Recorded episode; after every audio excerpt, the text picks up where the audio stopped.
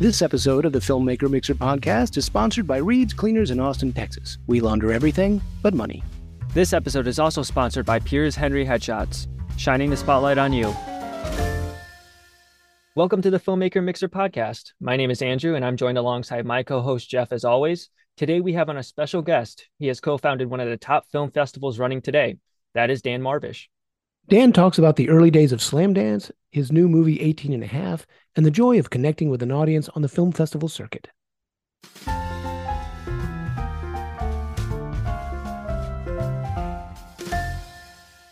Hello, everybody. This is the Filmmaker Mixer podcast, and today we are talking to Dan Mirvish. Dan is the co founder of the Slamdance Film Festival. He is a director, screenwriter, producer, and an author. His new feature, 18 and a half, is an award winning thriller dark comedy about the 70s Watergate scandal. Dan's other films include Bernard and Huey, Between Us, Open House, and Omaha, the movie. So, Dan, welcome to the podcast. Thanks for having me. Uh, great to be here. It's our pleasure. You know, one of the things I'm always curious about when I talk to people in the creative field, you know, directors and actors and writers, I'm wondering when the magic first sparked in them, pointing them in the direction of, in your case, being a storyteller and a filmmaker. Was there a moment when you were a kid or a teenager when you first picked up that camera or maybe saw, you know, that one movie that had a profound impact on you and led you to the decision to become a filmmaker? Well, uh, that's a good question. I mean, when I was 12, a group of six of my, or five of my buddies and me, we raised money and uh, made a little Super 8 film called Beyond the Ray of Death and uh, Super 8 camera. But I, you know, and that was that was the extent of my filmmaking for for the first, you know, part of my life. Um, and then, but then when I went to college, I went to Washington University in St. Louis. Um, they had one Super 8 class. And so I took that, and great professor, a guy named Van McElvee, who was like a um, worked at Webster University, but he taught this one class at WashU. Um, that was great. I did stop animate, stop motion animation and live action stuff. Anyway, anything you could do with Super 8. And then, and that was about it for film classes there. And then I took some summer classes at um, UCLA in cinematography and lighting. Uh, they were both taught by this great um, uh, Czech uh, cinematographer named Frank Valert, and and it was just incredibly inspiring and and full of life. And uh, and then he um, and the the you know, and UCLA is like a real film school. It smells like you sure. know uh, eucalyptus and opportunity. And um, and I was like, wow, this is this is awesome. This is really fun. Um, so when I went back to college, now I knew how to use a 60 millimeter camera. That's what, that's what I learned at UCLA. And then I was I was really involved with um, uh, we had a student group that that showed movies um, every night of the week um, on 60 millimeter.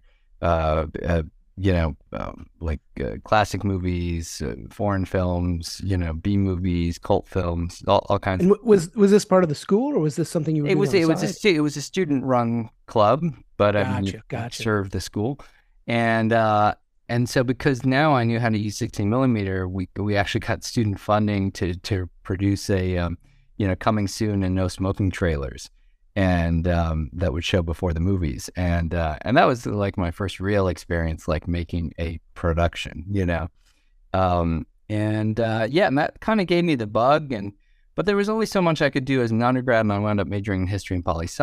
I I interned in DC one semester, then when I graduated, I went went back to DC, and I wound up working there for about a year and a half or so as a as a Senate speechwriter, and for Tom Harkin from Iowa um, and even doing that, we did a lot of the speeches about once a week. We'd go to the basement of the Capitol, where, unbeknownst to the January 6 marauders, there's a couple of really nice um, production studios in the basement.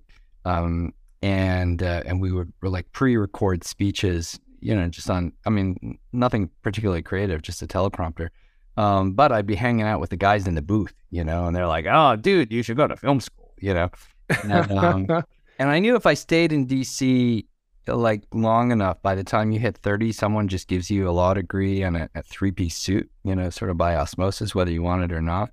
And right. I thought, well, that's okay for some people, but I think I should, if I'm going to apply to film school, now's the time. And so I did. Um, and, uh, you know, got, uh, I got rejected from NYU, Columbia, AFI, and San Francisco State, but I got into USC. So I went there for grad school. There you go. And like Jeff said, um, you helped co-found the Slamdance Film yeah. Festival. It's an iconic festival now. I'd like to flash back to the 90s when you and your partners decided to start that festival. How did that happen? And did you ever think it would become what it is today? Well, um, yeah. So I, while I was at SC, I was the first person there to figure out how to do a feature film for their thesis. Um, there were various loopholes I had to jump through to, to get there, but um, so I shot this film, Omaha the movie, went back to Nebraska, uh, teamed up with um, local producer named Dana Altman. His grandfather just happened to be Robert Altman. Um, and we shot it on 35 mil. Panavision gave us cameras. We edited it on the Paramount lot. Um, and at the time, the kind of the traditional way to get to Sundance or to get anywhere really was to go to what was then called the Independent Feature Film Market, IFFM, which is now which then became IFP Week and is now called Gotham Week. Um, right, but right. at the time, it was really designed mainly for finished films, and you as a market to show the film to um, to distributors, but also to festival programmers because it was you know it was a little harder to just submit a film back then um, in in decent form. So uh, and Kevin Smith the year before had showed his film and got into Sundance and became Kevin Smith, right? So that was kind of the model everyone was trying to aim for. This was in like September of '94, and but while we were there, Dana Altman, who was with me, was thought, oh well, you know, we all make our own individual films in kind of a bubble. Um, you know, we should do something, especially because he was stuck in Nebraska, still is. Um, I just saw him three days ago there. Uh, he, you know, like uh, this is before the internet. This is before IndieWire. You know, there was no sort of national way networking system for indie filmmakers around the country. So he had the idea to get a whole bunch of us together, a um, bunch of other filmmakers, and we all have this kind of sit down meeting where we were talking about, oh, what can we do to collaborate now that we've all finished our films? And um, as part of that discussion, we were talking about, well, what do you, you know, what's, you know, everyone, everyone thought they, their own film was going to get into Sundance, including us. You know, you're like, well, I'm going to Sundance. I don't know what you guys are doing. And, um, and we had heard of a couple of individual filmmakers a year before, including Trey Parker and Matt Stone, South Park guys. Well, before South Park, they were a couple of University of Colorado students who their thesis films called Cannibal the Musical didn't get into Sundance and they did their own little renegade screenings in Park City. James Merendino oh. had the upstairs neighbor. He did the same thing.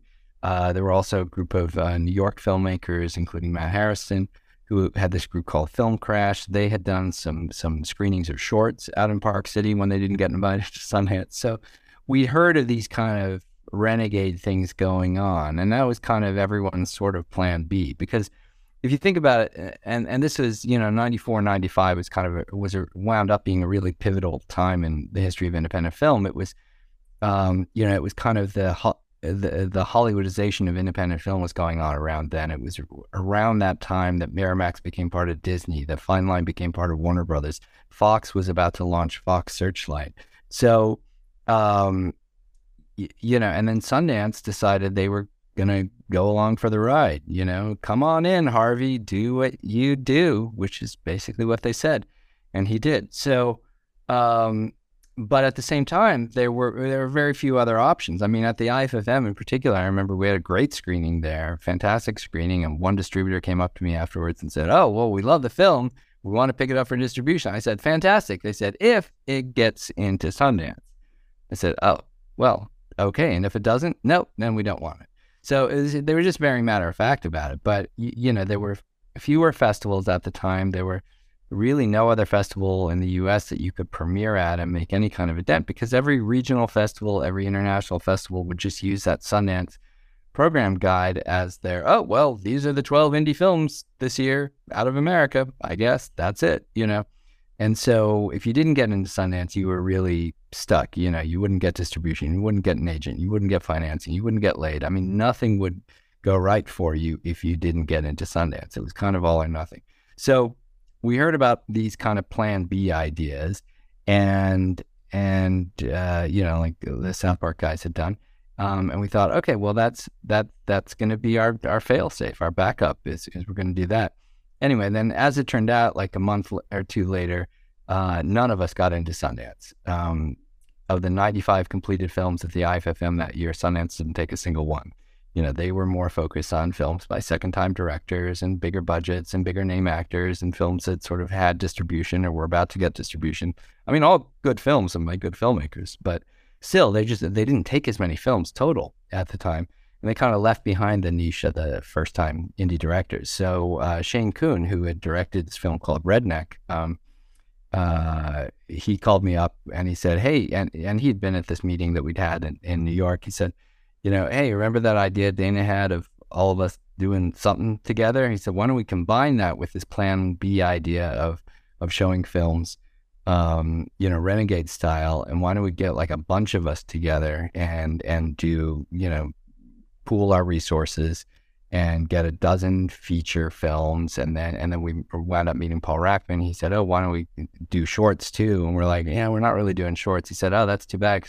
my producing partners on my short film is a is a trained projectionist. We said, "Congratulations, we're now doing short films," and uh, so you know, so it was kind of that spirit. And then so that first year we had a dozen features and a dozen shorts, and we just you know basically showed up in Park City, thirty feet down the hall from Sundance, at the and started screening films. So, um, and then you know even by the end of that week, we we had an inkling that oh this this we may be serving a niche here that is bigger than ourselves. So why don't we? So I went with Peter Baxter, who was one of the producers in one of the films that year, and we um, uh, we put down his credit card. I made sure it wasn't mine, um, and, and, rented space for the next year. And then, uh, you know, and then uh, John Fitzgerald was was, was one of the other founders, and and and he and Peter kind of ran things for a couple of years, and you know, it's been going ever since. And did you um, make a conscious effort at that moment, or did it evolve over time to to stamp yourself differently from the other film festivals because I know you've you've stayed really mm-hmm. um, close to that indie spirit. Yeah, no, it was a very conscious decision to. I mean, first of all, we didn't know how most festivals ran, but we did know how Sundance was running, and we weren't invited. You know, so um, uh, it was a very conscious decision to do everything differently than Sundance. So our motto was, you know, at least for competition films, it was going to be all first time directors with low budgets, what, you know, th- and that definition changes over the years, but, um, and, and with no distribution in place prior to the festival. Um, and that, and we've stuck with that for 28, 29 years, however long it's wow. that, that literally hasn't changed. But then also the way we do our programming is also uniquely different than Sundance. Uh, you know, all the programming is done by alumni filmmakers. Every film gets seen by at least by two different sets of eyes, usually more than that. Um, no one is invited early. I mean, this was a real problem I think that Sundance had and still probably has is that they so many slots get taken up early by films that they see, films that went through their lab, film that they're wink, wink, nudge, nudge, they're friends with the producer whatever it is. Uh, and we are like, no, we are making all of our decisions all at the last minute, you know, but all at the same time, you know. So no one doesn't matter who you are or where, you know, you, you everyone's judged at the same time, and that was and that was a key distinction between us and Sundance and between us and a lot of other festivals. Um, I mean, you know, since then and and having gotten to know a lot about how other festivals are run, I mean, there's there's a lot of different ways to program festivals. There's no one way or one right way. Um, you know, so it's but this is just how Slamdance does its thing. But I mean, I think that's helped us stay fresh. I mean, you know, we've had um, you know a fantastic track record of alumni. Um, certainly, you know, everyone from Bong Joon Ho to Christopher Nolan, Rian Johnson, who had been a PA on my first film, on movie, uh, to the Russo brothers, um, uh, the late Lynn Shelton, Lena Dunham, uh, Sean Baker, the Safdie brothers, I think Ar- Ari Aster, um, uh, I don't know, all, like all kinds of people have had their first films as Slamdance. But what's interesting, what a lot of people don't realize, is how many of them have stayed on as programmers. I mean, the Russo brothers were programmers for three years. Rian did it for a year. Chris Nolan's wife, Emma, is his producing partner. She was a programmer for two or three years. So, you know, these people have stayed involved in all kinds of ways. And and that's what is more uniquely different about Slamdance than than the kinds of films we actually show.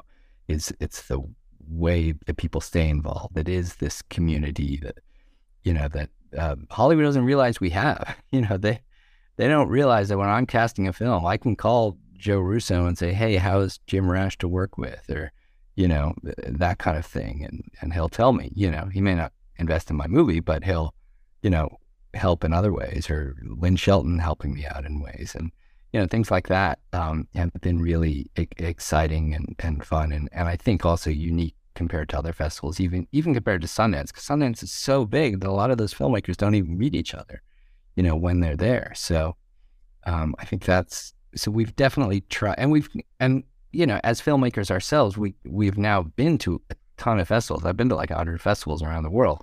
Like I, we see what works at other festivals and what doesn't work at other festivals. You know, in terms of logistics and parties and venues and you know, we've uh, there's always a temptation to grow and expand, and we're like, no, no, no. The best festivals are the ones that are small and intimate, and um, you know, and that's and let's let's stay focused on doing what we do well instead of doing a dozen things that we don't do well. And switching from festivals to production, your most recent film, 18 and a half, is a 1970s period piece thriller and dark comedy it's a very clever concept dealing with uh, the missing 18 and a half minutes from the Nixon tapes. Thank I'm curious what the origin of that idea was and when did you realize it could be a film? Yeah, I mean, I've I've always been interested in politics. I mean, you know, from my time working in D.C. and and um, even before that, working, uh, you know, getting a poli sci and history double major, and and one of my professors was Thomas Eagleton, who was um, who had been McGovern's running mate in '72 until he was kicked off because of possibly Nixon shenanigans. So, um, so I'd had Watergate on the on the brain for a long time. Um, and then, uh, uh, what happened was the last film I did before this one was called Bernard and Huey, and that one was an old thirty-year-old script that was written by Jules Feiffer, the Oscar Pulitzer Obie-winning um, writer cartoonist, and anyway, it was on our last day of shooting that film. We were in New York. It was it coincided with the 2016 presidential election, and so the next day, I drove out to um, to Shelter Island, uh, which is on the tip of Long Island, um, but kind of in the in the middle of the Peconic Bay. You have to take a ferry to get there. Um, and I was showing Jules dailies, but naturally, we were talking about the election. We were talking about you know Trump getting elected, and and and Feiffer had been very active during you know as a cartoonist uh, during Watergate and during the Nixon era, and that's actually when he won his Pulitzer Prize for political cartooning uh, was for his Nixon Watergate cartoons. Um, so we were, you know, just talking about uh, Nixon and Watergate and Trump and how many impeachments could we possibly have. And um, and then that night, I took the ferry back over to uh, Greenport, New York, which is on the tip of Long Island. My buddy Terry, who was an indie filmmaker in LA for many years, but he had inherited this motel that his um, grandparents had built in the 50s and 60s. And I was going to stay there that night, and Terry was showing me around. And Terry had been with me talking to Feiffer, and um, and and I said, "Yeah, this is an amazing vintage location." And and Terry had kept it like intentionally vintage, kept the neon sign working in perfect condition, um, because he realized they were getting a ton of fashion shoots out there, and um, you know, Vogue, Harper's, all kind of things like that. Uh, music videos had shot there, episodics had shot there, commercials, but no one had ever shot a feature. And he said, but you know, hey Dan, we're closed in the winter, and if you come up with a story, you know, the cast and crew can all stay out here. And I was like, well, we were just talking about Watergate. This sure looks like 1974, so let's do a Watergate movie. And we're like, all right, let's do it. How hard can it be? And um, so then kind of figured out what sort of how okay well then how do you do a watergate story in a new york motel which it obviously doesn't look like the Watergate. So I did a lot of research and then teamed up with um, a writing partner who'd been an intern on Bernard and Huey, Daniel Moya, who's also from New York, uh, from Long Island. And in doing the research of about Watergate, we realized that there were, you know, four or five different offices within the White House complex that had um, these voice activated taping systems. And it wasn't just the Oval Office.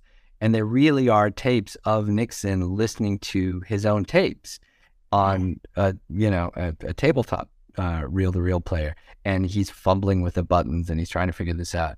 And all of a sudden, then it, it, occurred to us that this was our plausible way into the story that a character, a fictional character, in our case, uh, Connie, played by Willa Fitzgerald, is a, is a transcriber in the Nixon White House. And she gets basically a tape of Nixon and one of his aides um, listening to and then deleting the 18 and a half minute gap.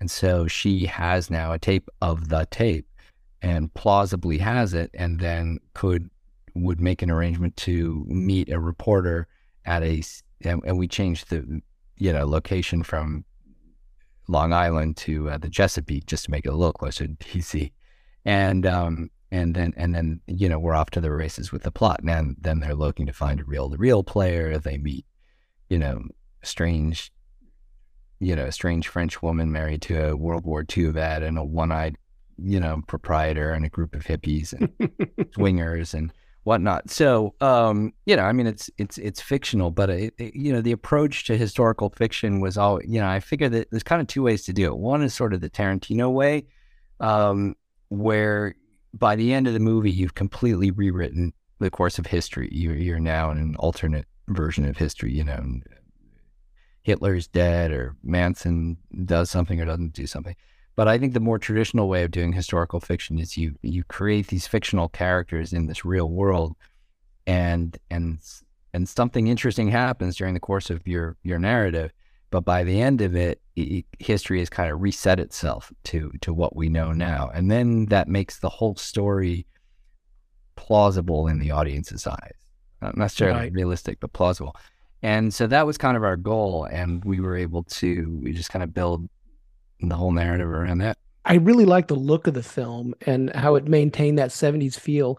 And I think I heard this in another interview, and, and you can correct me if I'm wrong, but in addition to the obvious choices, set design and costuming and so forth, um, didn't you choose to use only 70s style film techniques when you were making the movie, or, or am exactly. I wrong about that? Yeah, yeah. No, that's that's exactly it. Yeah, and this was this was sort of a, a, a mandate I sort of set for myself and everybody on the cast and crew, you know, from from the writing stage on down, was that we were only going to use creative techniques um, that could have been used in 1974. And so, kind of the most obvious thing is there's no drone shots in the movie. There's no, but there's also no Steadicam shots. Steadicam was invented in 1976. Um, right, right. The lenses we use were all vintage lenses from the early 70s. Um, the the music is all music from and from even earlier from 60s bossa nova music 60s 70s music but my composer luis guerra you know he used you know vintage instruments even microphones um, uh, and and we could all and working with El uh, Schneider my great cinematographer you know we only moved the camera in ways that it could have moved then and uh, which is basically dolly tracks and sticks like you know I mean, it's the low budget way to make a movie anyway, you know, or occasionally, you know, there's a couple scenes that are handheld. So, um, so that was kind of the mandate from the beginning, and and even in the editing, and I was the editor. You know, it's it's pretty much only straight cuts. There's no ramping of speed. You know, that wouldn't have happened then. Um, but there are things like, you know, optical zooms were a big thing in the late '60s and early '70s. People got right. away from them, and I it fully embraced that. And so there's a, lot, a lot of the zooms are actually done in post. You know, now they're digital, but it's the same technique as using an old optical printer, um, which is something that I played around with a lot at, at USC. So, um, yeah, so it was it was that kind of thing. And then even the the miking technique, we we took a page straight out of Robert Altman. Everyone, all the actors got you know were on their own lavalier mic, and you know plus the boom. Um, it was it was a true single camera shoot, no no multicam. Um, yeah, that was. Um, but yeah, so aesthetically, it just you know, I mean, we, the camera was digital, but the lenses were old. So, um, but even in color correction, I had to tell the color corrector, uh, the great guy, but you know, like, okay, don't do anything too fancy, you know, with power windows or anything like that. Like, what could have been done in 1974, you know? Um, and we tried to stick with that. No, that's fascinating. I think that's a great idea. Really, a really great choice. Right. Um, and it's a great cast. You know, Willa Fitzgerald oh, yeah. and John uh, Magaro um, and John Richard Kind, yeah. Richard Kind, and and and you have Bruce Campbell as the voice of Nixon. That yeah. that's pretty inspired. Yeah. Um, how did you pull that team of casting folks together? Did you how did how did casting work? So I had a great casting director, uh, Bess Pfeiffer, working closely with me. Um, and then and then Daniel and Terry wound up being my producing partners too. So they obviously had a lot to do with it. Um, but a lot of these people came from either people that I knew or I knew their agents or or they were recommended by other filmmakers. So uh, Willa Fitzgerald, who honestly I hadn't heard of before, didn't know her before, um, but her one of her agents, actually a junior agent at um, uh, at Paradigm, who I'd worked with on the last film, had helped us cast the last film he said, "Oh, you got to meet this woman. You got to meet a fantastic actress." And it was it was like six months before we started shooting. It was kind of early for casting even, but I was in New York, and he's like, "Oh yeah, you should sit down with her." We met her, and she was great. And then you know, and then we thought about other people in the intervening months, and then and then just really kind of kept coming back to her, and she was available, and a lot of other people were you know off shooting pilots and pilot season and that kind of thing. And we're like, and she's like, "No, I want to do the movie." So cast her, um, and then it turned out she was also recommended by Lucky McKee, someone I went. He was also at USC, same, you know, he was buddies with with Rian Johnson, and but it, Lucky and I had stayed in touch, and he said, "Oh yeah, she's great to work with," and that was, you know, that means a lot to me. I spend a lot of time talking to other directors and getting recommendations. So Kelly Reichardt recommended um, John Magaro, you know, who had just done First Cow with her. And I was like, if Kelly Reichardt recommends someone, you just say yes. you know, like that, that's kind of the rule. So, um, and then there were some people that I knew previously, like you know Bruce Campbell. We'd actually tried to cast in Bernard and Huey, my last film, and then scheduling wise, that didn't work out. But you know, but I, it meant that he was familiar with me. We'd never actually spoken, but he he knew who I was. I certainly knew who he was. Uh, you know, and his agent, you know, was familiar with with us. So and originally, he was actually going to play the part that Vondie Curtis Hall wound up playing, uh, which was the kind of World War II vet. And then he just had cataract surgery or something like that and couldn't do fight scenes. And he said, Well, sorry, Dan, I can't be in the movie. And I was like, I am not losing Bruce Campbell twice. so I said, Bruce, you are going to be in this movie. Um, I said, How about playing the voice of Nixon?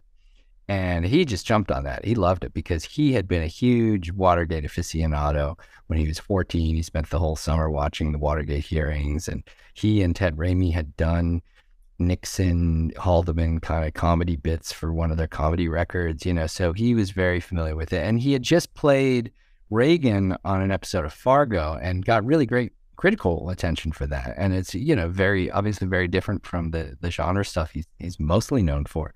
So, and I think, you know, he's at the point in his career where he wants to kind of stretch what he's doing. So, and, you know, frankly, it's an easy ask. It's like, hey, dude, do you want to do like two hours of voiceover? you know, you'd still like the fifth biggest part in the movie.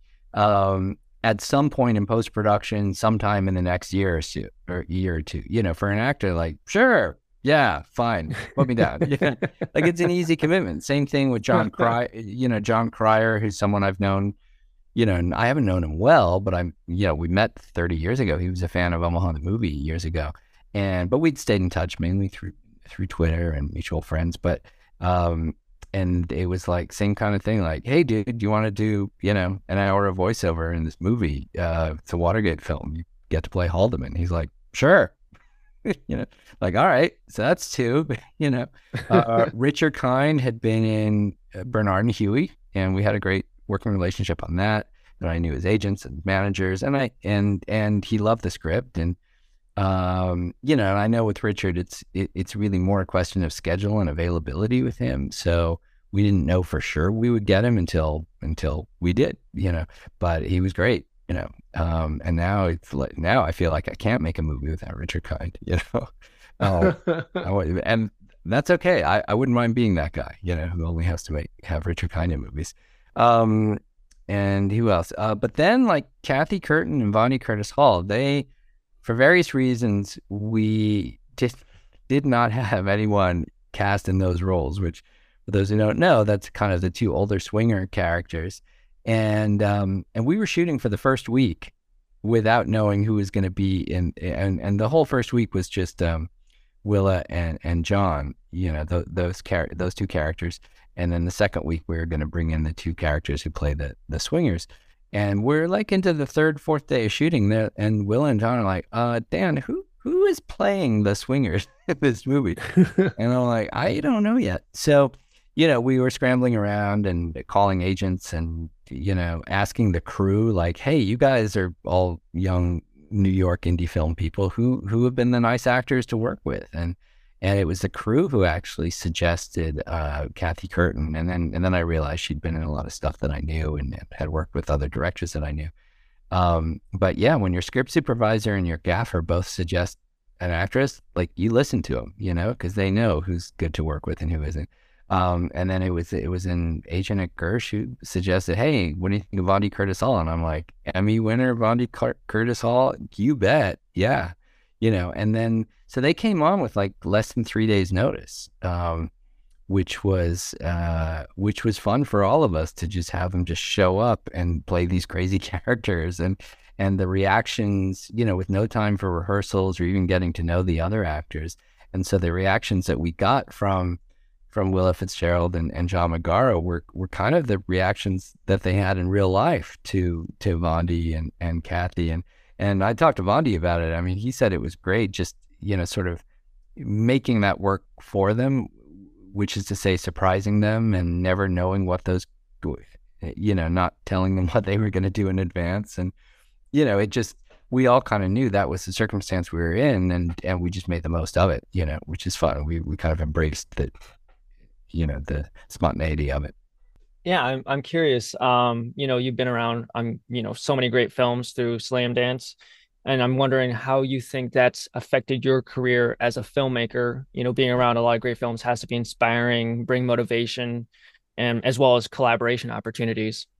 Yeah it, it, collaboration exactly. I mean the last three cinematographers I've used um, have all come from people that I've met at Slamdance. The last couple of producing partners I've met have all come from Slamdance. A lot of um, a lot of yeah crowdfunding backers and investors I've met at Slamdance. Um, so yeah, I mean it's it definitely I've made the most of of those relationships every year, but also just like you said, like just sort of taking inspiration from from the new films and new filmmakers that you see every time and co-opting them and going, okay, what's the hot new camera and what's the hot new distribution model and what's the, you know, who are the hot actors to work with? Um, you know, I've met actors in, in Park City, um, and and that's really, uh, you know, that's been great. And then you know, just realistically, it's if people haven't heard of me as a director, they've probably heard of Slamdance. You know, so if I'm calling an agent or an agency or an actor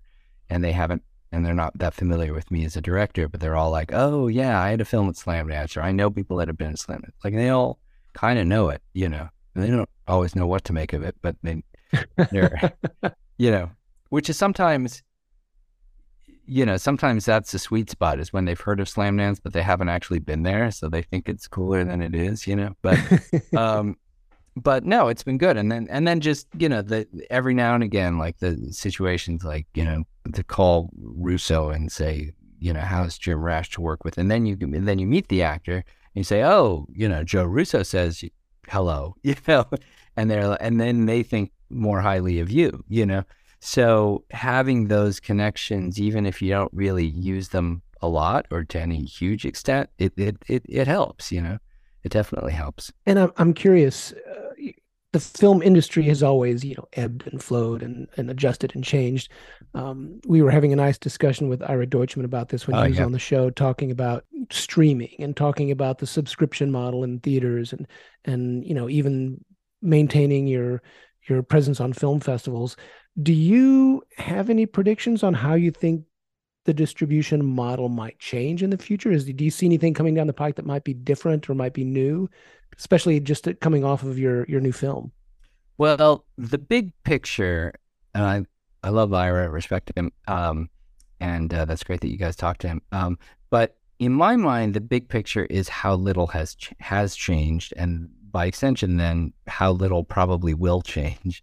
Which is to say, in the grand scheme of things, there's a ton of people making films, and about four of them will get noticed every year. you know, um, and get big distribution and win awards and, you know, get famous or whatever or, or, wealthy, uh, not necessarily both. And, and, you know, 99% of filmmakers don't. And, and that percentage hasn't changed in 120 years in the film business, you know? So, um, and then, so, okay, so if you're not one of those anointed three or four people, what do you do to at least you know, rise above, you know, the 85% that, that, you know, that, uh, that you can have it, the opportunity to rise above. And that's really where, which also hasn't changed. That's where relentless marketing for, for your own film and hucksterism, you know, comes into play because, okay, Hollywood's not going to, you know, open their door for you and they're not going to knock on your door. So what can you do to, to somehow break in, break around, break free of everyone. So, and that's where going to festivals, wearing a sandwich board, like all the things I do, you know, arranging uh, mysteriously for protesters to show up at every one of your screenings. I can't believe there were pro Nixon protesters at all of our screenings, you know, wearing an 18 and a half mask in the middle of a pandemic. But every picture had of me had the name of the film right there. How about that? You know, um, uh, and, and just, and just, you know, uh, sort of a relentless pursuit of the festival circuit in and of itself and embracing it as okay this is your distribution it's not a means to an end like oh i must get into this festival to get this distribution and i won't go to this festival because no distributors there it's like no you made a film because you want people to react you know you make a comedy you want to hear people laugh you make a horror film you want to hear them shriek you make a drama and they laugh well you tell people it's comedy you know whatever it is you make a film for an audience in theory, right? Otherwise, it's just a you know, it's just light and shadow and pixels. It's it's it's like the tree in the forest. If nobody sees it, does it really exist? So, um, so I wholeheartedly embraced the festival circuit. You know, this film we played at about twenty five festivals on on four continents, and and this was coming after COVID. We didn't even talk about COVID. Oh my god! So um, we you know, but the timing of the of when we were hitting the festival circuit was right around. It was right after the Delta variant, and so festivals had been virtual for the for like a year and a half, and then we were coming into it, and there was a little window of about two and a half months where they were live again between Delta and Omicron. It was sort of in the trough between variants. I call it. We we played all the trough festivals like, like we like hit them hard and heavy. You know, did like ten in that fall. You know, Woodstock Tallgrass. We won a five thousand dollar prize at Tallgrass. You know, we went to the Rome International Festival and, and won a prize there. And a distributor in London thought it was in Italy. Turned out it was in Georgia. You know, and um, so we we really you know, went to, we had our international premiere in Sao Paulo, and we were the only filmmakers who had a physical presence there. My uh, my composer was able to go in person, so all of a sudden we were like the hot film at like the, you know one of the biggest festivals in South America. You know, we went to have the European premiere in in Gijón in, in Spain, which is like the second or third biggest festival there and um, and we just had fun with it too. You know, um, you know, really kind of invited every you know everyone on the cast and crew and backers across the world uh, to come and, and and get out and just have fun with it because we didn't know what would happen next. Like the, any festival could have been the last festival ever. You know, didn't know. so it's like distribution. I don't know if there's going to be distribution. I don't know if there's going to be theaters. So anyway, but along the way, we did pick up distributors. Um, you know, one in London, one in based in Denver, and in and we kind of divided our rights. We we did um uh, we actually did an airline deal first, and we wound up on on six airlines. Um, uh, JetBlue, Virgin Atlantic, Singapore Air, uh, Air New Zealand, Emirates, and Qatar. Um, and we did that deal first. That was like because you know if you play in an airplane, people you know will watch a full length feature film. Uh, the, more likely than they are going to binge it three episodes of an eight episode series. You know, so Um, so we sort of found ways and places where people would uniquely see our movie, and that's that's the goal. And then and then did a 60 city theatrical release over seven months. Um, anyway, all, which none of which answers the question, which is uh, what was the question? It was, it was what's happening, what's going to happen next. I don't know, but I do. What I do know is that whatever the medium is, it doesn't really matter. Uh, the process of having, you know, all these gatekeepers, whoever they are, whether it's Harvey Weinstein or Netflix, you know, that'll change. It'll change whether they're streamers or networks or theaters or whatever they are.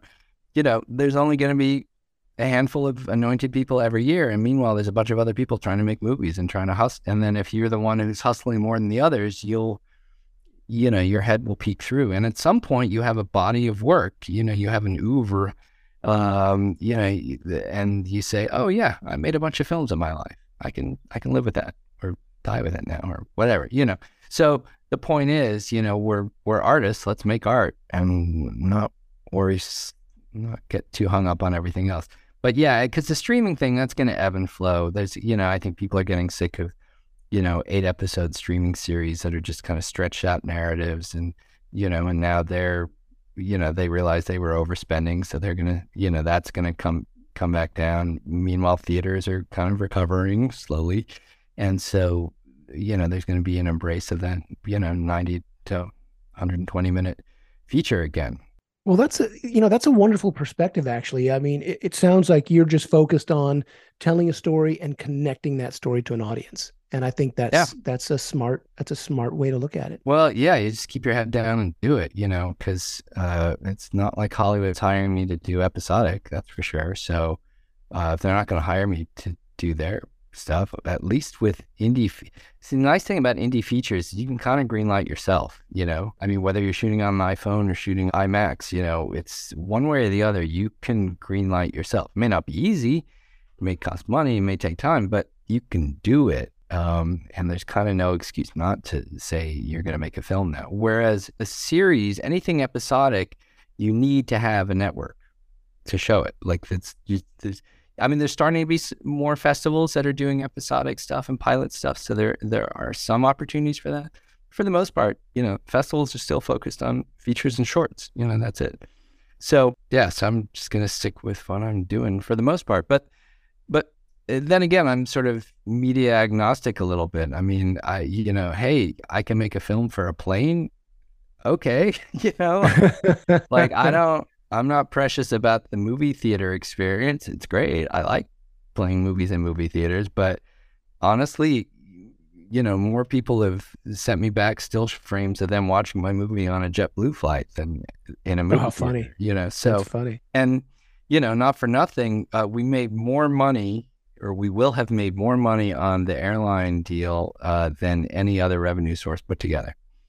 Uh, and and I've seen other indie filmmakers because I've now recommended them to to the airplane distributors, you know, with like no stars and no big festival play, and they're still making money on airplanes. So, and and I don't know that that's going to last. It may not as as more airplanes start to probably move towards kind of like, oh, how can we have people just use their own Netflix password and watch right. on there like that that's starting to happen a little bit and the prices for air, that airlines are paying are are only about two-thirds what they were before the pandemic so it's not it's not a panacea for everyone or for every film but it's uh, for us anyway it worked Oh, that makes sense. That makes sense. Well, uh, this has been a really fun conversation and uh, a lot of great information, a lot of great stories.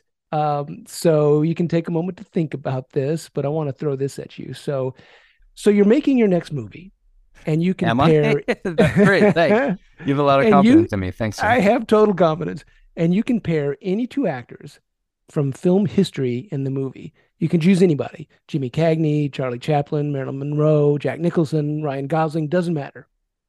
Who would you pair together in your film? I I don't know. Uh not Dana Andrews. I find he lacks charisma. Um, Errol Flynn. I mean, uh, oh, good choice. I mean, there's a lot of there's a lot of personal baggage with Errol Flynn, but um, but as an actor, I he he's very watchable. Um, you know, I mean, throw Richard Kind into any movie, and I'm happy. So Errol Flynn and Richard Kind. Yeah, that's a buddy movie. I would I would see that movie. I would definitely see that movie. Yeah. Um Yeah, I'd see that. Sure. Uh, I mean, it's two white guys, you know, so it would, it'd be nice if we had a bit more diversity. Um, I mean, you could put Taye Diggs in anything, and uh, and he's the nicest guy to work with. He was in my film Between Us, and you know, Taye Diggs and Vondie Curtis Hall together, you know, would be it would be a fantastic pairing. You know, yeah, Vondie and Errol Flynn would be great. that would be in a dance movie, like very acro- very you know athletic and acrobatic. I think.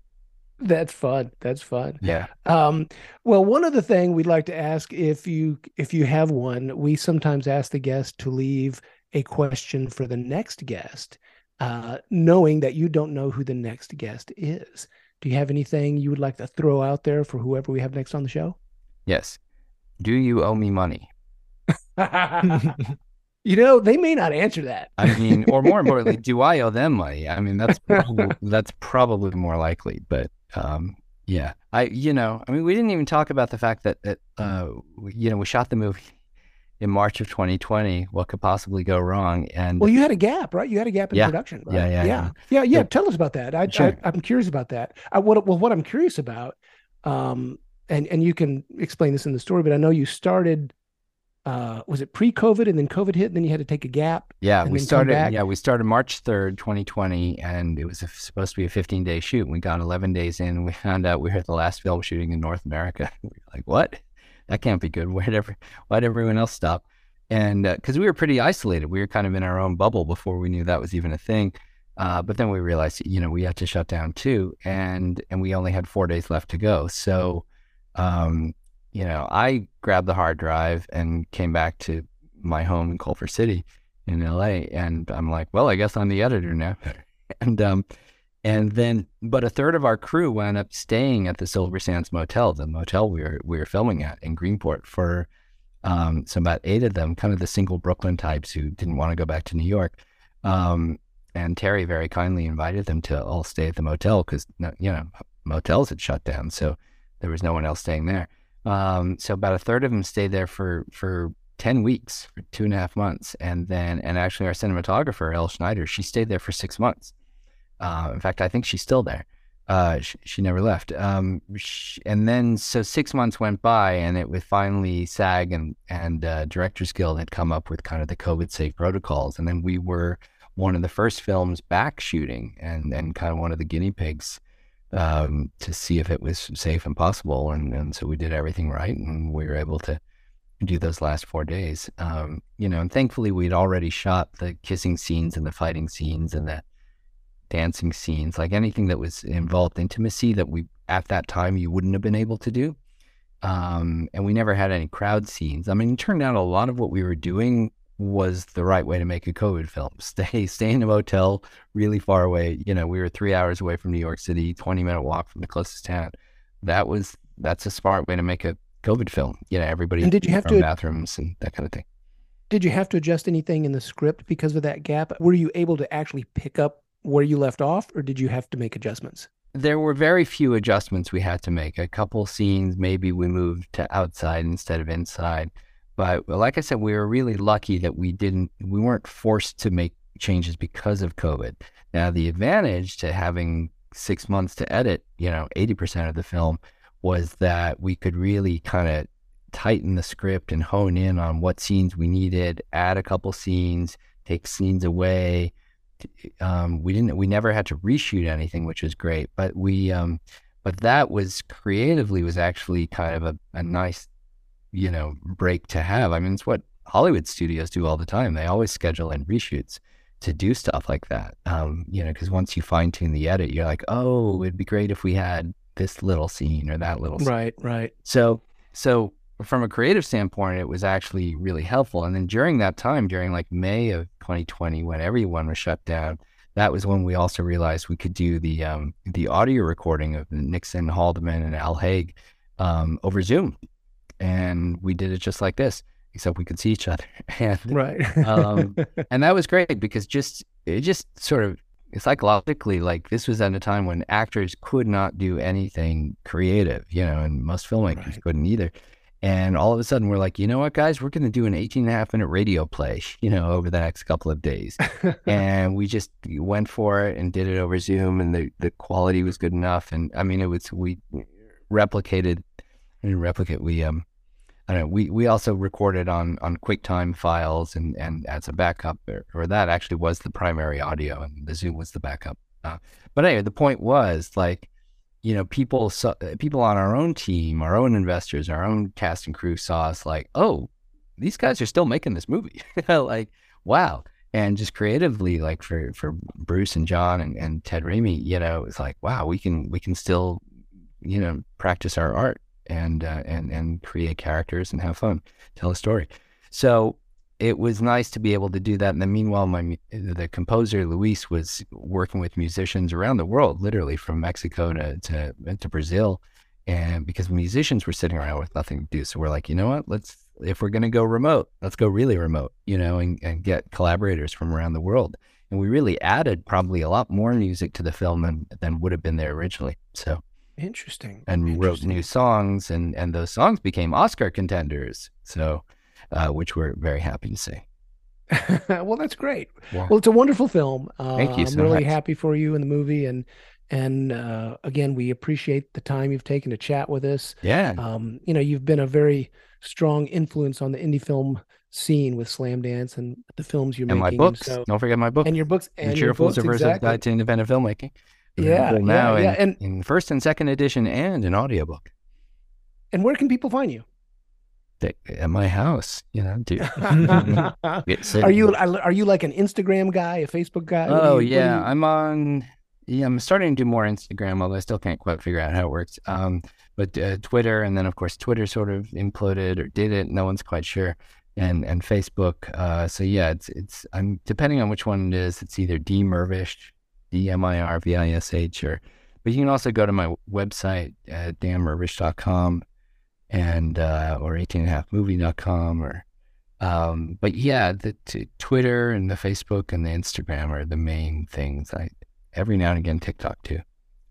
Awesome. Before awesome. that gets taken away from us by the man. exactly. Well, Dan, thanks so much for being on the show today. No, thank I you, really Andrew. Appreciate thank your time. You, this has been a lot of fun, man. And yeah. and um, next time you get down South by Southwest Way or Austin Film Festival, you look me up and we'll uh, we'll get together and catch up. Awesome, man. Thanks. Thanks for having me, guys. Thank you for listening to the Filmmaker Mixer podcast, a podcast created and hosted by filmmakers Jeff Stolhand and Andrew Lamping and produced by Jeff Weber. Our theme song was composed by a man who thinks culottes are coming back, Stephen D. Bennett. Make sure to follow or subscribe on whatever platform you're listening to us on, and stay tuned for future episodes.